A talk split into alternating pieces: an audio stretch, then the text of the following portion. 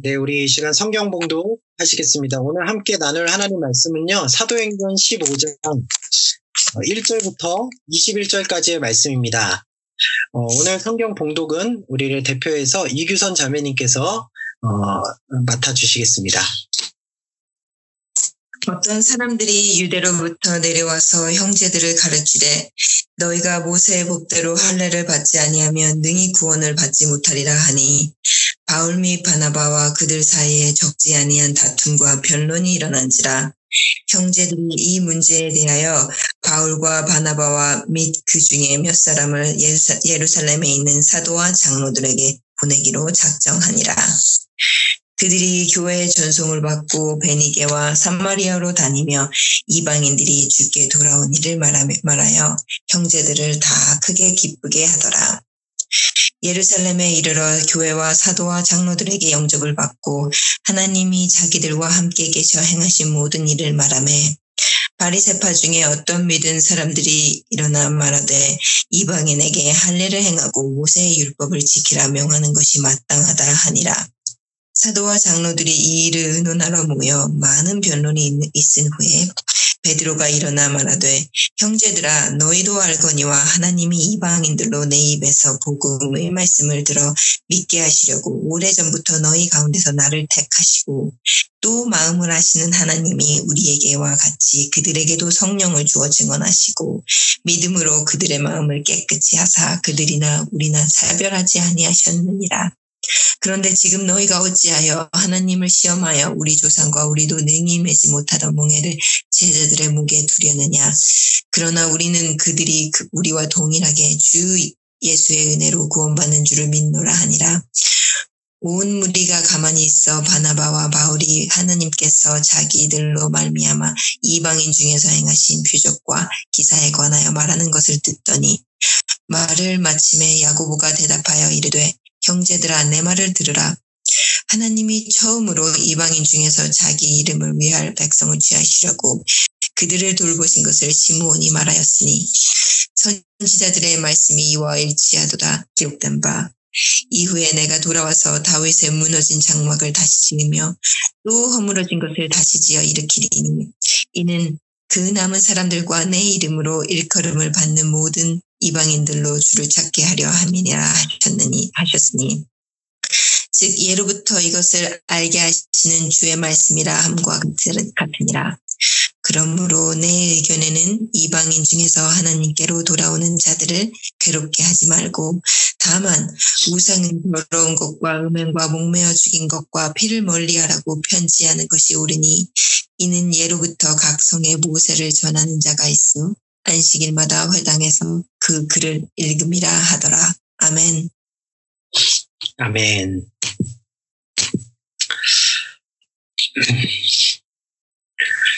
네. 지난주까지 우리는 바나바와 함께 했던 바울의 1차 선교 여행을 살펴보았죠. 어, 주님의 은혜로 선교 여행을 무사히 마친 바울과 바나바는 이제 수리아 안디옥 교회로 돌아와서 하나님께서 행하신 모든 일과 풍성한 전도의 열매들을 보고 어, 풍성한 열매들을 보고하고 성도들과 함께 머물게 됩니다. 그러던 어느 날 안디옥 교회 안에 심각한 문제가 생겼어요. 오늘 본문 1절을 보니까 유대 지역에서 어떤 사람들이 찾아와서는 안디옥 사람들에게 새로운 가르침을 어, 전하기 시작하는데요. 문제는 그들의 가르침이 여태껏 바울과 바나바가 어, 가르쳐왔던 내용과 전혀 다른 내용이었다는 사실이, 사실입니다. 이 바울을, 바울은 오직 예수님의 십자가를 의지하고 회개함으로 하나님 앞에 나오면 구원을 받고 하나님의 자녀가 된다 이렇게 가르쳤는데요. 여기 유대에서 온 사람들은 바울의 가르침을 받아들여서 이미 예수님을 구주로 믿고 있는 사람들을 향해서 모세의 법대로 할례를 받고 율법을 준수하지 않으면 결코 구원을 받을 수 없다. 그렇게 가르쳤습니다. 이 할례를 받고 율법을 준수한다는 것은요, 한마디로 유대인이 되어야 한다는 말이에요. 그러니까 이렇게 가르치는 사람들은 예수님을 믿고 교회에 들어온 후에도 유대인으로서 율법을 준수해 왔던 자신들의 옛 전통과 그 사고를 벗어나지 못하고 있었던 겁니다. 우리는 이러한 사람들을 가리켜서 유대주의자라고 부르죠. 그들의 가르침에 적지 않은 안디옥 교회 성도들이 흔들렸던 것 같아요. 그래서 실제로 그 사람들에게 할례를 받고 유대인이 되는 그 예식으로서 세례를 받는 일까지 일어났습니다. 그들의 가르침이 안디옥 교회 성도들에게 이처럼 설득력 있게 다가올 수밖에 없었던 이유는요. 그들이 각 지역에 세워져 있는 교회의 모체라고 할 수 있는 어디죠? 예루살렘 교회 소속인데다가 스스로 자신들이 예수님을 믿고 인정한다고 그렇게 그 사람들도 말했기 때문이에요. 우리 2절을 보니까 바울과 바나바는 예루살렘 교회에서 온 이 유대주의자들과 아주 심하게 다투고 그들과 치열한 논쟁을 벌였다고 나와 있습니다. 왜 그랬냐면요.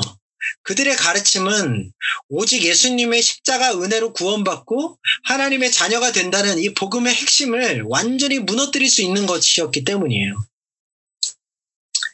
만약 이들의 가르침을 막아내지 못하고 어, 타협하거나 혹은 굴복하게 된다면 대부분의 구성원들이 지금 이방인인 상태에 있는 이 안디옥 교회 성도들에게 그동안 선포하였던 이 하나님의 구원은 모두 거짓된 구원이 되어버리고요. 다시 모든 성도들이 할례를 받고 율법 준수를 위한 교육을 받아서 유대인처럼 되는 교화 과정을 거쳐야만 하는 그러한 상황이 다가온 것입니다. 그러니까 바울과 바라바는 결코 그러한 상황을 용납할 수 없었던 것이죠. 오랜 논쟁 끝에도 이 문제에 대한 해결이 나지 않자 결국 안디옥 교회는요 이 문제를 해결하기 위해 바울과 바나바를 포함한 교회의 지도자 몇 명을 예루살렘에 있는 사도들과 장로들에게로 보내기로 결정합니다. 그 이유는요, 이방의 여러 지역에 세워진 교회들에게 여전히 사도들이 모여있는 예루살렘 교회의 영향력이 크게 작용하고 있었기 때문인데요. 따라서 사도들의 권위를 바탕으로 예루살렘 교회가 이 문제에 관한 신학적인 판단을 내려준다면 현재 혼란스러운 상황이 진정될 수 있을 거라 생각했기 때문입니다. 그리해서 바울과 바나바는 몇 명의 일행들과 함께 예루살렘 교회로 길을 떠나게 되죠. 그리고 나머지 안디옥 교회 성도들은 과연 이 문제에 대해 어떠한 결론이 나게 될지를 긴장하며 기다리기 시작합니다. 예루살렘 교회에 마침내 도착한 바울과 바나바는요, 자신들을 마중 나온 사도들, 사도들과 장로들과 교제하면서 그동안 이방인의 선교 현장에서 하나님께서 행하신 그 모든 일들에 대해서 상세하게 이야기했습니다. 당연히 이, 그 이야기 속에는 이방인들이 복음을 듣고 예수님의 제자가 되었을 때 성령님의 임재가 주어졌다는 내용도 포함이 되어 있었겠죠. 하지만 그들의 이야기를 들었던 사람들 중에서도 특히 바리세파 예전에 바리세파에 속해 있던 그러한 몇몇 사람들은요. 예수님의 제자가 된 이방인들에게도 역시 할례를 베풀고 율법 준수를 가르쳐야 한다. 그렇게 강하게 주장했어요.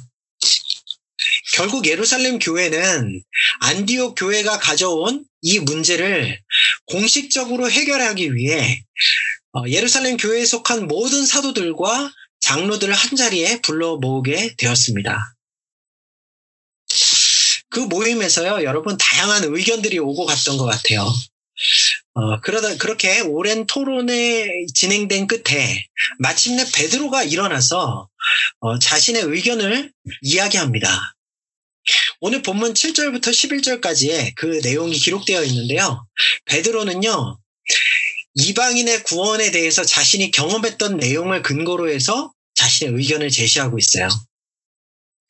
어, 무슨 말이냐면 과거에 그가 가이사랴에 머물고 있을 때 예. 어, 아, 네. 요바에 머물고 있었죠. 그가 요바에 머물렀는데 가이사랴에서 어떤 한 이방인이 그를 초대했었죠. 그가 누구였습니까? 여러분 기억나시나요? 가이사랴에 있는 경건한 로마의 백부장, 네, 바로 고넬료였습니다. 그 고넬료라는 이방인이 베드로를 자신의 집으로 초대했어요. 그래서 그 초대를 받고 베드로가 그의 집으로 가서 복음을 전했는데 그가 복음을 전할 때에 하나님께서는 그 말씀을 듣고 있던 이방인 고넬료와 또 그의 집에 함께 찾아와서 모여 있었던 모든 이방인들에게 성령님의 선물을 보내주십니다. 여러분 그 모습을 지켜본 베드로는요 하나님께서 그들에게 구원의 은혜를 베푸셨다고 확신하고 그들에게 그 증표로 구원을 의미하는 물 세례를 베풀었죠. 그리고 나서 이 사건을 계기로 베드로는 예루살렘 교회 성도들 앞에서 하나님께서 이방인들에게도 구원을 베푸셨다. 이방인들도 이제는 하나님의 백성이 될 수 있다. 이렇게 선언합니다. 하나님께서 유대인들이 복음을 믿었을 때 그들에게 주셨던 성령님과 동일한 성령님을 이방인들에게도 허락해 주셨다는 이 사실은요. 하나님께서 구원 문제에 있어서 유대인이나 이방인을 서로 구별하지 않으셨다는 점을 분명히 보여주는 증거입니다. 전통적으로 유대인들은요, 이방인들을 아주 부정하고 더럽다고 생각했어요. 다른 것이 아니라 그들이 이방인이라는 사실 그 하나만으로 그들을 더럽게 여겼습니다. 그래서 그들이 유대인으로 개종하지 않는 한, 그래서 유대인으로서 모세의 율법에 기록된 그 율법의 정결 예식과 또 음식법과 제사제도 등등 여러 가지 율법의 규범들을 다 지키는 그러한 어, 그렇게 유대인으로 개종하지 않는 한 하나님의 거룩한 백성이 그들은 될 수 없다. 그렇게 여겼어요.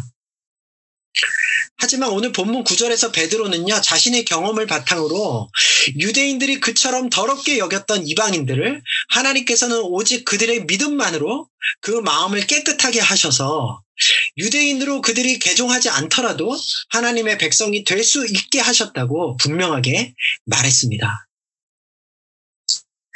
만약 이러한 하나님의 뜻을 받아들이지 않고 하나님의 일하심에 의문을 제기하면서 그분의 기준과 다른 주관적인 기준을 들이댄다면 그것은 하나님을 시험하는 악한 행위라고까지 경고하죠.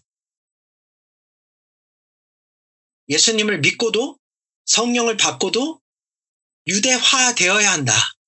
유대교로 개종해야 되고 할례를 받아야 되고 율법을 지켜야만 온전한 구원을 받는다. 이렇게 주장하던 유대주의자들을 향한 경고였습니다. 무엇보다 베드로는요.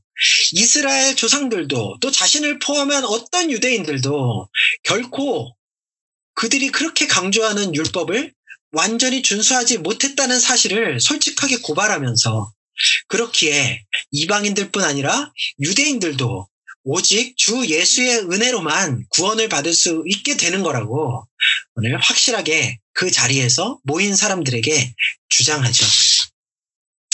베드로의 확신에 찬 발언에 유대주의자들은요, 잠잠해질 수밖에 없었어요. 왜냐하면 누가 뭐라 해도 베드로는 교회의 핵심 지도자 중 하나죠. 예수님의 수제자였으니 말입니다. 그리고 그가 말하는 이 고넬료 사건은요, 그것을 언짢게 생각하는 유대주의자들 중에도 그 자리에 함께 있었던 증인들이 있었어요. 그렇기 때문에 그 사건의 전말에 대해서 그들은 반박할 수가 없었습니다.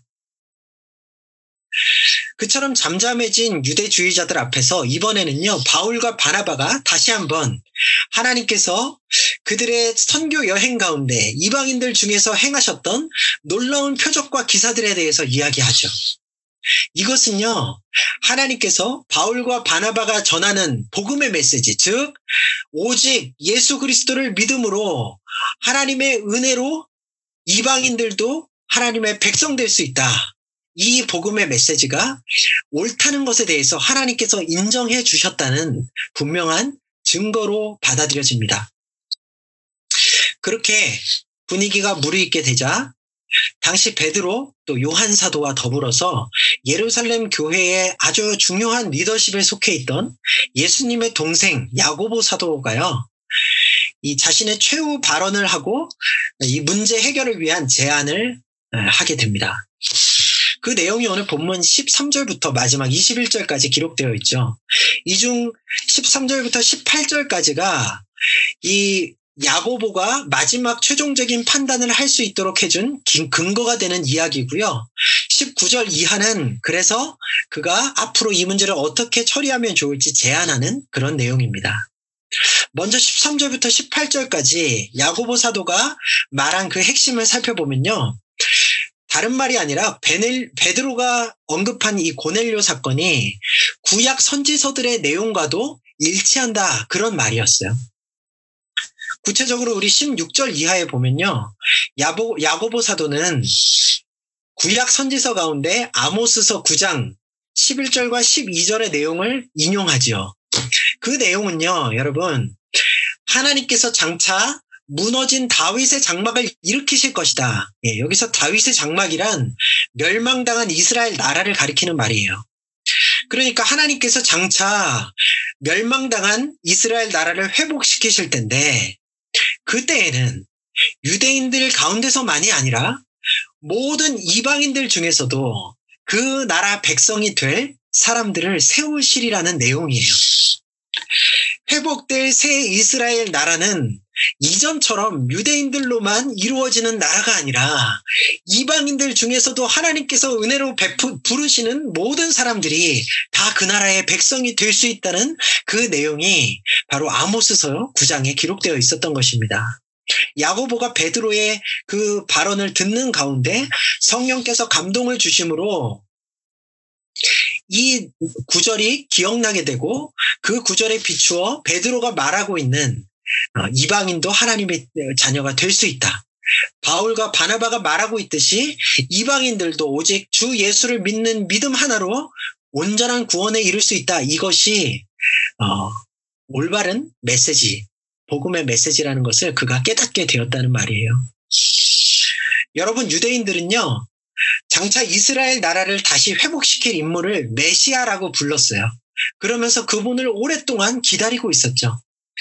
당시 초대교회로 들어오게 된 많은 유대인 신자들은요, 바로 십자가에 죽으시고 부활하신 예수님께서 그들이 그렇게 애타게 기다리던 하나님의 나라를 회복시킬 메시아라고 인정하고 그분을 믿고 따르게 된 사람들이었습니다. 그들은요, 예수님을 믿고 구원받은 자신들을 하나님께서 회복시키신 그 구약의 선지서에 기록된 새 이스라엘의 백성이라고 믿었어요. 그런데 애석하게도 그들 가운데 일부는 여전히 과거의 자신의 생각에 사로잡혀서 시대의 착오적인 발상으로 오직 유대인인 자신들만 이 새 이스라엘의 백성이 될 자격이 있다고 착각하고 있었던 것입니다. 베드로 사도, 아, 야고보 사도가 언급한 야, 아모스 9장의 말씀은요, 그러한 그들의 착각이 성경적으로 명확한 오류라는 사실을 분명하게 보여주는 매우 적절한 구절이라고 할 수 있어요. 여러분, 이 야고보 사도가 이런 발언을 했다는 것은요, 사실 매우 고무적인 일이었습니다. 왜냐하면 사실 야고보 사도는요, 예루살렘 교회 안에 들어오긴 했지만 여전히 율법을 준수하며 신앙생활을 하고 있었던 유대 그리스도인들의 입장을 대표하는 위치에 있었던 사람이기 때문이에요. 그 역시 유대주의자들과 크게 다를 것 없이 예수님의 제자가 된 후에도 여전히 율법에서 명시한 정결법이라든지 음식법들을 철저하게 지키고 있었습니다. 그럼에도 불구하고 야고보 사도는요, 베드로가 경험한 이 하나님의 역사에 관한 부인할 수 없는 이야기를 경청하는 가운데 성령께서 선지자들의 글을 통해 깨닫게 하시는 사실을 겸허하게 받아들이고 자신의 입장을 수정하고 그것에 대해 정직하게 군중들 앞에서 고백했던 것이죠. 그의 이 같은 정직한 발언으로 인해서 한, 한동안 안디오 교회뿐 아니라 예루살렘 교회를 뒤흔들었던, 시끄럽게 하고 분열시켰던 이 신학적인 문제가 마침내 해결될 수 있었습니다. 사랑하는 여러분, 교회 공동체 안에서 여러 가지 의견 충돌이 일어날 수 있어요. 특히 신학적인 문제로 교회의 지도자들이나 성도들이 분쟁하게 될 때는요, 그 분쟁이 아주 첨예해집니다. 공동체 전체가 흔들리고 분열과 어려움을 겪게 될 수도 있어요. 그때 우리가 그러한 문제들에 대해서 어떻게 해결해 나갈 수 있을까요? 오늘 본문을 보니까 먼저는 하나님께서 세우신 리더십들이 이 문제를 충분히 기도하면서 논의하는 과정을 거쳐야 하겠죠. 그렇다고 해서 리더십 위치에 있는 사람들의 의견이 늘 옳기만 하다고 생각해서는 안 됩니다. 왜냐하면요, 하나님께서 주신 권위를, 권위를 부여받은 이 리더들이라 할지라도 자신들의 어떤 전통적인 생각이나 이전에 배웠던 신앙의 교육들 또 여러 다양한 요소들에 의해서 하나님의 뜻과는 조금 차이가 있는 잘못된 의견을 가지게 될 가능성도 있기 때문이에요. 그것은 누구나 마찬가지입니다. 이 자리에서 지금 하나님의 말씀을 전하고 있는 저도 마찬가지예요. 그렇기 때문에 중요한 것은요, 이러한 문제들에 대해서 고민해 갈 때, 먼저 나의 생각을 뒤로 하고, 실제 사역의 현장에서 또 우리 주변의 경험을 통해 어떤 방향으로 하나님의 역사가 지금 나타나고 있는지를 확인하는 거예요. 오늘 본문의 문제를 예로 든다면 만약 여러분 이방인 신자들이 복음을 믿었을 때에 그들이 할례를 받고 유대인이 되어서 율법을 준수하기로 결정하지 않는 한 그들에게 성령의 임재가 주어지지 않았다면 예수님을 믿는 것만으로는 구원받을 수 없는 것이 되고 유대인으로 개종해야만 완전한 구원을 받을 수 있다고 가르치는 것이 바른 가르침이라고 할 수 있겠죠. 하지만 하나님께서는요, 베드로의 사역의 현장에서 또한 바울과 바나바의 1차 선교 여행의 현장에서 가는 곳곳마다 이미 복음을 믿음으로 받아들인 이방인들에게 유대인 그리스도인들과 동일한 그들이 받았던 똑같은 성령님의 선물을 허락해 주셨어요. 그렇다면 이방인들도 굳이 유대로인으로 개종하지 않더라도 할례를 받고 또 율법을 준수해 가지 않더라도 오직 믿음만으로 하나님의 백성이 될 수 있는 주장이 이 될 수 있다고 하는 이 주장이 더 타당한 주장이 될 거라는 말입니다. 이렇게 먼저는 실제적인 우리의 경험과 체험 속에서 하나님께서 어떠한 역사들을 일으켜 주시는가를 우리가 보는 것이 중요해요. 그러나 이렇게 실제적인 경험과 체험만으로 모든 문제를 성급하게 해결하려고 해서는 안 됩니다. 왜냐하면요, 개인의 경험이라는 것은 또 우리의 체험이라는 것은 언제나 주관적일 수 있기 때문이에요. 그래서 반드시 필요한 단계가 하나 더 있는데 그것은 바로 내가 경험한 그것, 우리 공동체가 또 내 주변의 사람들이 체험한 그 하나님의 역사가 기록된 하나님의 말씀에 비추어 보아도 뒷받침 될 만한 것들인지 그것을 확인하는 과정입니다. 오늘 야고보 사도가요, 아모스 선지자의 글을 통해 베드로의 어쩌면 주관적일 수 있었던 그의 사역의 체험이 하나님의 뜻에 부합된다고 확인시켜 주었던 것처럼 말이죠. 정리하자면 하나님께서 허락하신 체험과 또 그것을 뒷받침해 줄 수 있는 말씀으로 어, 인한 확인, 그것이 바로 교회 공동체 안에 발생하는 여러 논란들을 해결해 갈 수 있는 아주 중요한 기준이 된다고 말할 수 있겠습니다. 제가 최근에 우리 모두가 경험하고 있는 문제에 대해 한 가지 예를 들어 드리겠습니다. 우리 코로나 바이러스 사태로 인해서요, 전 세계 많은 교회들이 더 이상 주일 예배를 대면 예배로 드릴 수 없게 되었죠. 그러자 교회 안에서 과연 우리가 전염병이 창궐한 상황 속에서 주일 예배를 중단하는 것이 옳은가에 대한 논쟁, 그리고 예배를 온라인으로 드리는 것이 과연 적절한 예배인가에 대한 논쟁이 뜨겁게 일어났어요. 저도 여러 목사님들과 이 부분에 대해서 어, 토론을 하는 시간들도 가졌었습니다. 그런데요, 여러분, 특히 보수적인 교단이나 또 교회들에서는 지금까지 성수주일, 즉, 주일을 거룩하게 지켜야 한다는 가르침, 또 주일에는 반드시 예배에 참석하기 위해 등록한 교회에 출석해야 한다는 이러한 가르침들을 고수해 왔기 때문에 이 논쟁들이 훨씬 더 심각했었죠. 어떤 교회 지도자들은 어떠한 상황 속에서도 주일은 지켜져야만 한다. 그리고 주일의 공 예배를 고수하는 일에는 어, 지난날 우리의 선배들처럼 생명을 걸어야 한다. 이렇게 주장하기도 했습니다. 그리고요, 아울러 온라인 예배는 진정한 예배가 아니고 따라서 모든 위험과 비난을 감수하고서라도 대면 예배를 지속해 나가야 한다고 입장을 밝혔죠.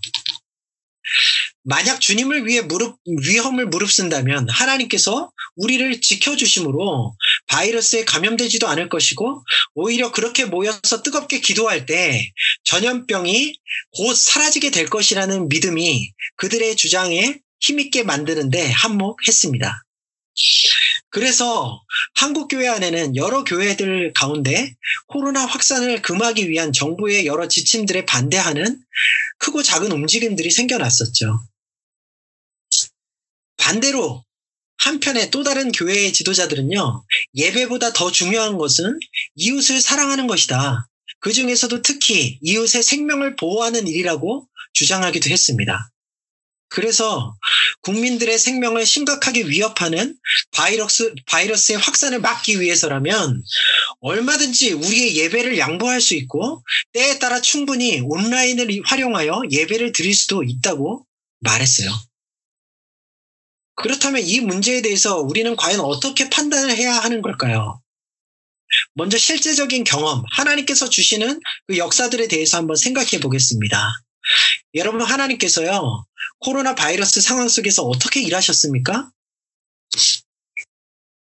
결국은 교회의 문들이 닫히게 만드셨죠.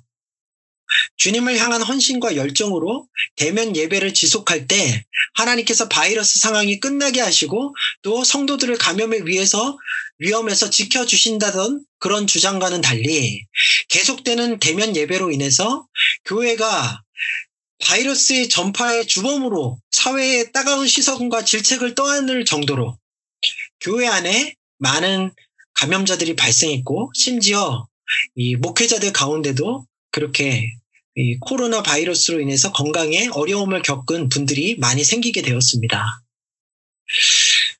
단적인 예로 성령님께서 자신을 지켜주시고 계시기 때문에 아무리 코로나 바이러스가 기승을 부려도 결코 나는 바이러스에 감염되지 않는다고 호언 장담했던 유명한 모 목사님께서는요, 결국 코로나 양성 판단을 받았고요. 교회 성도들을 선동해서 코로나 바이러스를 확산시킨 책임을 물어서 구속되고 말았죠.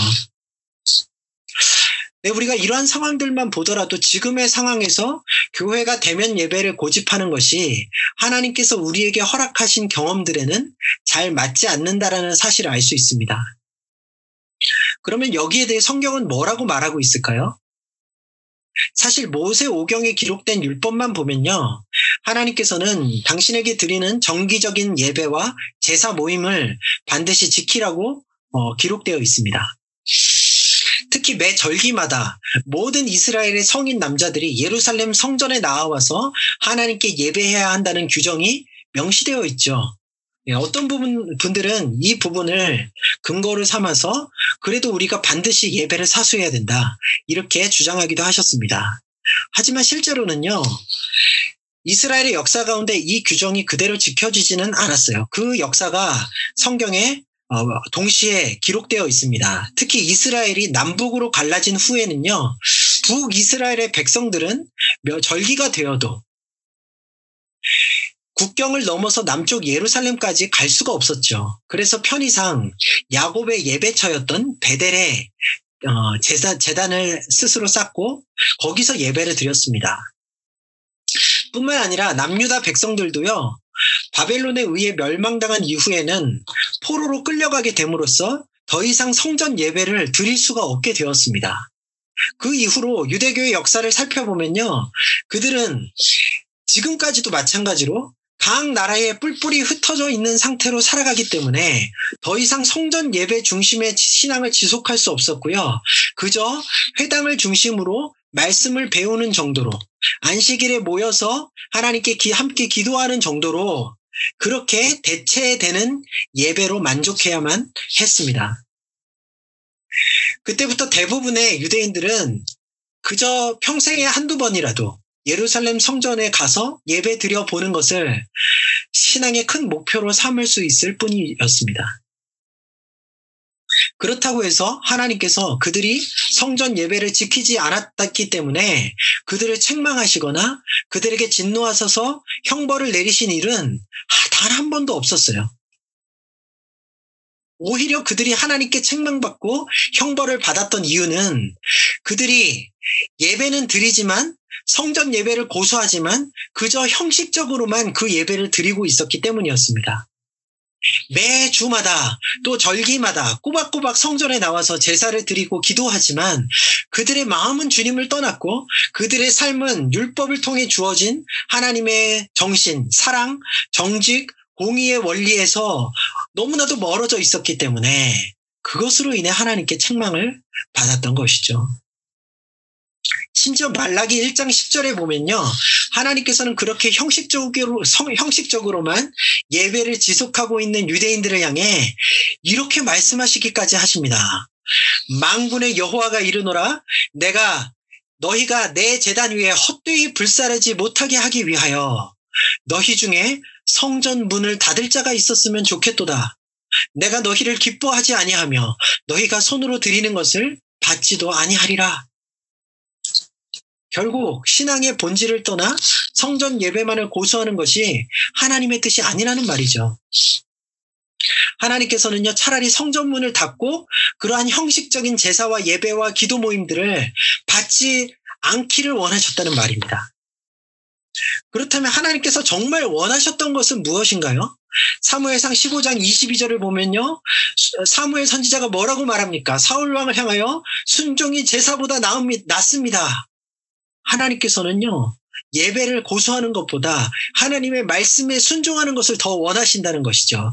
호세아 선지자가 목이 터져라 외쳤던 것, 호세아서 6장 6절 말씀을 보면 나는 인애를 원하고 이웃 사랑을 원하고 제사를 원치 아니하며 번제보다 하나님을 아는 것을 원하노라.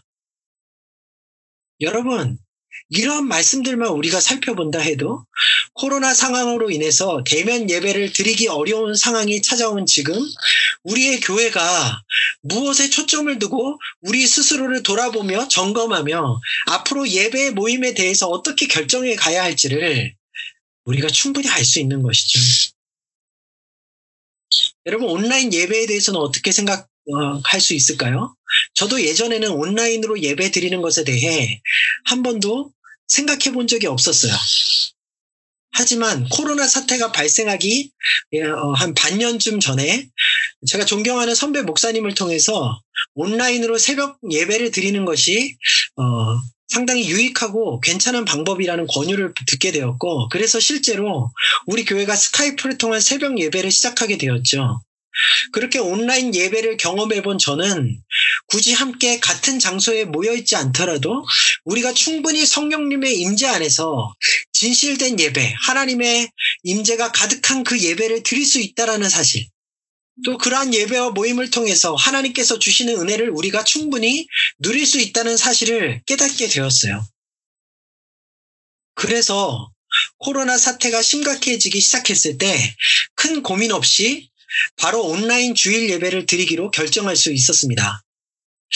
영국의 코로나 1차 확산이 가라앉으며 이제는 대면 예배를 해도 된다는 저 영국 정부의 허가가 떨어진 후에도 어, 그래서 제 안에 다시 대면 예배를 회복하면 좋겠다는 생각이 들어 기도하며 하나님의 사인을 구하는 기간이 있었는데요. 그 결과는 어떠했냐면 하나님께서 여러 가지 상황들을 통해서 아직은 그때가 아니라고 그렇게 응답을 주셨어요.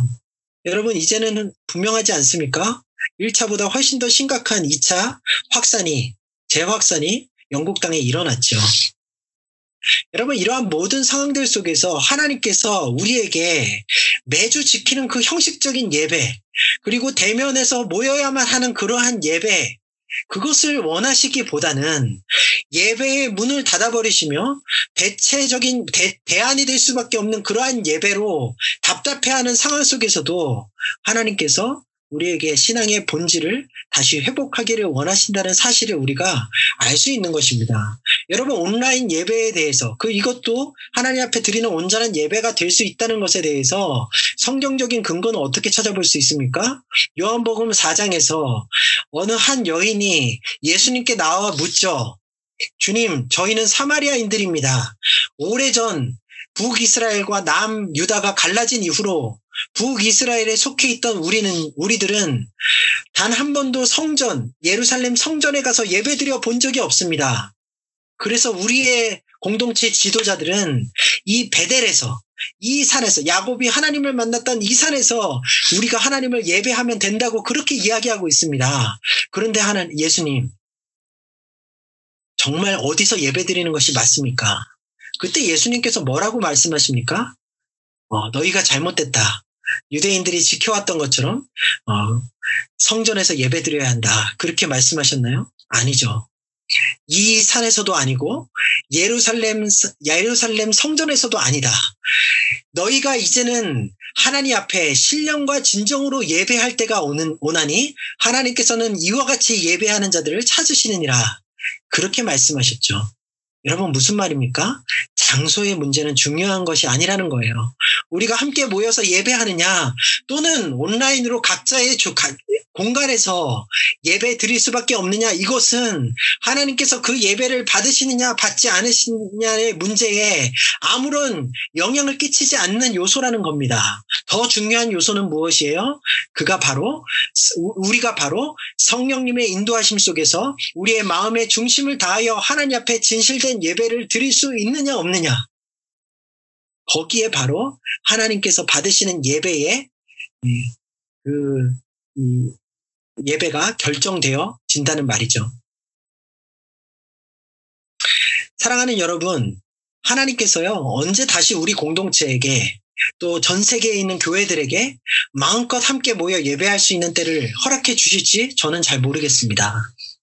그럼에도 불구하고 우리에게 허락하신 환경 안에서 말씀에 비추어 드러나는 이 하나님의 뜻, 그것을 계속해서 우리가 함께 추구해 갈 수 있었으면 좋겠어요. 신앙의 본질을 회복하고 예배를 드리지 못하지만 오히려 하나님께서 더 중요하게 생각하시는 하나님의 말씀에 대한 순종, 그리고 이웃에 대한 사랑, 우리가 하나님 앞에 영혼을 다해서 중심을 다해서 드리는 예배, 그러한 것들이 회복되어 가는 시간이 될 수 있으면 좋겠습니다. 한 가지요, 여러분, 더 적용했으면 하는 부분들이 있습니다. 오늘 본문은요, 사실 유대주의자들의 잘못된 전통과 신학이 새로운 하나님 나라 백성으로 들어오려고 하는 이방인들에게 장애물로 작용되었던 이 안타까운 상황에 대해 다루고 있는 것이죠. 그런데요, 여러분, 오늘날의 교회 안에도 그러한 장애물들이 있지는 않은지 우리 자신들을 돌아보고 고민해 보아야 한다는 거예요. 여러분, 만약 누군가 하나님께서 부르시는 영혼들이 있는데 그들이 지금 우리 공동체를 방문했을 때, 우리 뉴캐슬 드림의 교회를 방문했을 때, 혹시라도 우리가 그들에게 하나님께서 제시하시지 않는 여러 다른 의무나 기준들을 부과함으로써 신앙인은 이러, 이러저러 해야 한다. 이렇게 행동해야 되고 저것은 하지 말아야 한다. 이러한 부수적인 우리가 세운 규정들 때문에 신앙을 소유하고 지속해 가는 것이 그들에게 거려, 꺼려지거나 괴롭게 느껴질 수 있게 되는 부분들이 혹시 우리 안에 있지는 않을까요? 교회의 여러 전통과 우리의 신앙관이 그렇게 하나님께서 택하신 영혼들에게 무거운 짐이 되지 않았으면 좋겠어요. 여러분, 기독교인은 술, 담배를 끊어야 된다. 무슨 일이 있더라도 주일 예배를 빠지면 안 된다. 11조와 각종 헌금들을 꼭 드려야 한다. 이런 전통적인 보수 교단들의 지침들 뿐 아니라 기독교의 윤리적인 여러 가지 지침들이 있잖아요. 성 정체성의 문제, 이혼과 재혼의 문제, 또 한국의 전통 제사의 문제, 또 정치적인 여러 견해들 등등 어, 여, 때로는 예민할 수 있고 또 논란이 될 수도 있는 이러한 부분들까지도 저는 누군가가 하나님 앞으로 나오는데 걸림돌이 되어서는 안 된다고 생각합니다. 왜냐하면요, 이것이 하나님께서 영혼을 구원하시기 위한 결정적인 조건들이 아니기 때문이에요. 우리의 구원은 오직 예수 그리스도의 은혜로 주어지는 것이고 하나님께서 만약 그 영혼을 당신의 선하신 뜻 안에서 기뻐 받으신다면 그 영혼을 구원하시고자 마음 먹으셨다면 그 이후에는 그 안에 허락하여 주시는 성령님을 통해 그 사람의 영적인 수준에 맞게 그를 인도해 가시고 다듬어 가실 것이기 때문입니다. 그렇기 때문에 여러분 정말 복음의 메시지에 완벽하게 정면으로 위반되는 문제가 아니라면 예를 들면 우상을 숭배하는 문제라든지 네. 그러한 아주 결정적인 부분 예수님을 구주로 받아들이는 것과 도, 함께 양립할 수 없는 그런 차원의 문제가 아니라면 우리는 그 나머지 모든 것들을 성령님을 통한 하나님의 역사 속에 맡겨드리며 교회의 문턱을 낮출 수 있어야 한다고 저는 생각합니다. 저는요, 지금까지요, 참 많은 사람들이 예수님과 복음에 대해 관심을 가지면서도 교회가 세워놓은 나름의 거룩이라는 이름의 높은 문턱으로 인해 신앙의 길로 들어서는 것을 주저하다가 결국 포기하고 마는 그러한 모습들을 보아왔어요. 얼마나 마음이 안타까웠는지 모릅니다. 하나님의 말씀을 완벽하게 순종하고 또 모든 죄에서 돌이켜야만 구원을 받는 것이 아닌데 여러분 저와 여러분들 중에 그 어느 누구도 그러한 상태였기 때문에 하나님 앞에 선택받았고 그러한 윤리적으로 완벽한 행위가 있었기에 은혜로 선택받은 것이 아니잖아요. 그것들은 성령님을 통해 하나님의 자녀가 된 이후에 자연스럽게 점점 다듬어주고 성숙해 가게 되는 부분들인데 너무도 많은 소위 교회 안에 신실한 그리스도인들이라고 하는 분들이 믿지 않는 자들이나 초신자, 초신자들을 향하여 필요 이상의 거룩을 강요하고 때로는 그들을 정죄하는 모습은 저는 전혀 하나님의 마음과는 맞지 않다고 생각됩니다.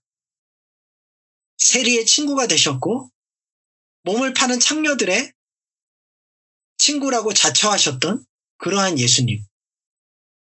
그 예수님의 모습을 우리가 분명히 기억해야 할 것 같아요. 가늠한 여인들에게 죄 없는 자가 돌로 치라고 말씀하셨던 그 주님의 말씀을 오늘날 우리 교회는 분명히 또 심각하게 돌아보고 우리 자신을 거기에 맞춰 나갈 수 있어야 한다고 생각합니다. 여러분 우리 교회 안에도 아직 신앙의 초보 단계이신 분들이 많고 또 믿지 않는 가족들을 주님 앞으로 인도하고 싶은 분들도 많이 계시기 때문에 이 부분을 꼭 말씀드리고 함께 고민하고 노력해 가야겠다는 생각을 하게 된 거예요. 저는 오늘 설교의 제목을 본문 19절의 말씀을 따서 하나님께로 돌아오는 자들을 괴롭게 하지 말라 이렇게 정했습니다. 사랑하는 뉴캐슬 드림의 교회 형제 자매 여러분, 우리의 신앙이 하나님께로 돌아오는 자들을 괴롭게 하지 않게 되기를 바랍니다. 더 나아가 우리 안에 여러 의견의 충돌들이 일어날 때, 또 신학적인 대립이 일어났을 때, 먼저는 하나님의 행하심에 대해서 잘 살펴보고 그것을 말씀에 비추어 봄으로써 주님께서 기뻐하시는 바른, 판단, 판, 바른 방향으로 판단할 수 있는 성숙하고 지혜로운 안목이 저와 여러분들 모두에게 있을 수 있기를 주님의 이름으로 축원하고 또 소망합니다. 네, 여러분 말씀을 전해드렸습니다. 오늘 이 말씀 가지고 한번 기도하는 시간 가졌으면 좋겠어요. 우리가 주 예수의 은혜로 구원받은 하나님의 백성들입니다. 어, 우리의 삶 속에 혹시라도 정말 은혜의 신앙생활을 망각하고 우리의 힘으로, 우리의 행위로 하나님 앞에 설려고 했던 모습은 없었는지, 혹은 그러한 무거운 잣대들을 하나님께서 제시하신 것이 아님에도 불구하고 믿지 않아, 믿지 않고 하나님께 부름받아 교회 앞으로 나오려는 영혼들에게 우리가 제시하여서 그들의 문턱을 높이지는 않았는지, 혹은 아직 하나님 앞에 많은 부분 다듬어져야 될 어, 그러한 초신자들을 향하여서 너무 가혹한 비난과 정죄의 목소리를 내지는 않았는지 하나님 앞에 돌아보시면서 우리 좀 음, 회개하는 기도, 우리의 마음을 새롭게 하고 우리의 관점을 새롭게 하는 기도를 드렸으면 좋겠어요. 또 우리 교회 안에 공동체 안에 언제든지 어, 시시각각 새로운 상황들 속에서 어, 분열과 또한 충돌이 일어나 의견의 충돌이 있을 수 있겠지만 우리가 우리의 삶 속에 우리의 눈을 열고 하나님께서 행하시는 역사를 바라볼 수 있고 또 말씀에 비추어 하나님의 기뻐하시는 뜻을 발견할 수 있는 그런 성숙한 통찰력을 하나님께서 허락하여 주셔서 우리 공동체가 어떤 상황 속에서도 주님 기뻐하시는 방향으로 나아갈 수 있게 해달라고 그렇게 간구하는 기도 드렸으면 좋겠습니다. 우리 말씀 가지고 한번 어, 함께 합심해서 기도하겠습니다. 좋으신 하나님, 은혜를 감사합니다. 하나님, 우리를 오직 주의 은혜로 우리가 예수 그리스도의 복음을 전해 듣고 믿었을 때에 은혜로 우리에게 성령을 부어주시며 하나님 나라 백성으로 삼아주셨던 그 주님의 선물을 그 인자하심을 기억합니다. 하나님 신앙생활이 계속 이어지고 있는 이 때에도 우리가 여전히 연약하며 미숙하고 그리하여 우리 안에 역사하시는 또 우리를 다듬어 가시는 성령의 은혜에 오직 끝까지 의지할 수밖에 없는 존재임을 기억할 때에 주님, 우리가 가진 보잘 것 없는 의로 하나님께서 부르시는 영혼들을 어, 영혼들에게 무거운 짐을 지우거나 그들의 문턱을 높이는 어, 그러한 잘못된 행동을 하지 않을 수 있도록 우리를 지켜주시기를 원합니다. 날마다 우리의 신앙의 모든 여정이 주의 은혜임을 고백하며 또 그렇게 살아가는 저희 모든 공동체 형제 자매들 될 수 있도록 주님께서 붙잡아 주시옵소서. 하나님 아버지 우리 뉴캐슬 드림의 교회에 하나님께서 어떤 영혼을 보내주시든지 간에 하나님의 마음으로 품고 기다려주며 격려하며 주님의 은혜와 손길 앞에 그 영혼들을 맡겨드릴 수 있는 성숙한 공동체가 되어질 수 있기를 원합니다. 죄인과 세리의 친구가 되시고 가늠한 여인들을 지켜주셨던 옹호해 주셨던 그 예수님의 마음을 우리 육켓을 드림의 교회 가운데 풍성하게 허락하여 주시옵소서. 하나님 아버지 우리 공동체 아, 교회 성도들 중에는 아직 믿지 않는 영혼들을 놓고 기도하는 자들도 있습니다. 아버지 정말 그들이 하나님께서 주시는 이 자유케 하는 복음을 더 깊이 깨닫고 더 깊은 마음으로 가벼운 마음으로 어, 전도 대상자들에게 복음을 전할 수 있는 저들 될 수 있도록 은혜 베풀어 주시옵소서. 하나님 아버지 교회 안에 여러 가지 상황들이 생겨날 때마다 입장의 차이가 있고 의견의 충돌이 있을 수 있습니다. 하나님 그럼에도 불구하고 우리 안에 어, 실제 역사 속에 일하시는 하나님의 역사를 바라볼 수 있는 영적인 안목을 허락하여 주시며 또한 말씀에 비추어 하나님의 뜻을 분명하게 확증해내는 그러한 성숙한 말씀에 대한 어, 그러한 실력을 허락하여 주셔서 하나님 우리 교회가 어떤 상황 속에서도 하나님의 기뻐하시는 뜻대로 결정해 나아갈 수 있는 성숙한 공동체 되게 하여 주시기를 원합니다. 코로나 바이러스 상황으로 인하여서 대면 예배를 드릴 수 없고 온라인으로 예배를 대체해야 하는 이러한 상황 속에서도 더욱더 중심을 다해 성령의 인도하심 속에 예배드리고자 노력하며 하나님 말씀에 더 순종하기 위하여 날마다 힘쓰며 우리 주변의 이웃을 사랑함으로 우리의 모든 기득권 권리들을 포기하며 그들을 섬기는 우리 교회 어, 뉴캐슬 드림의 교회 모든 사랑하는 형제 자매들 될 수 있도록 주님께서 붙잡아 주시옵소서 감사드리며 모든 말씀 우리 주 예수 그리스도의 이름으로 기도드리옵나이다. 아멘.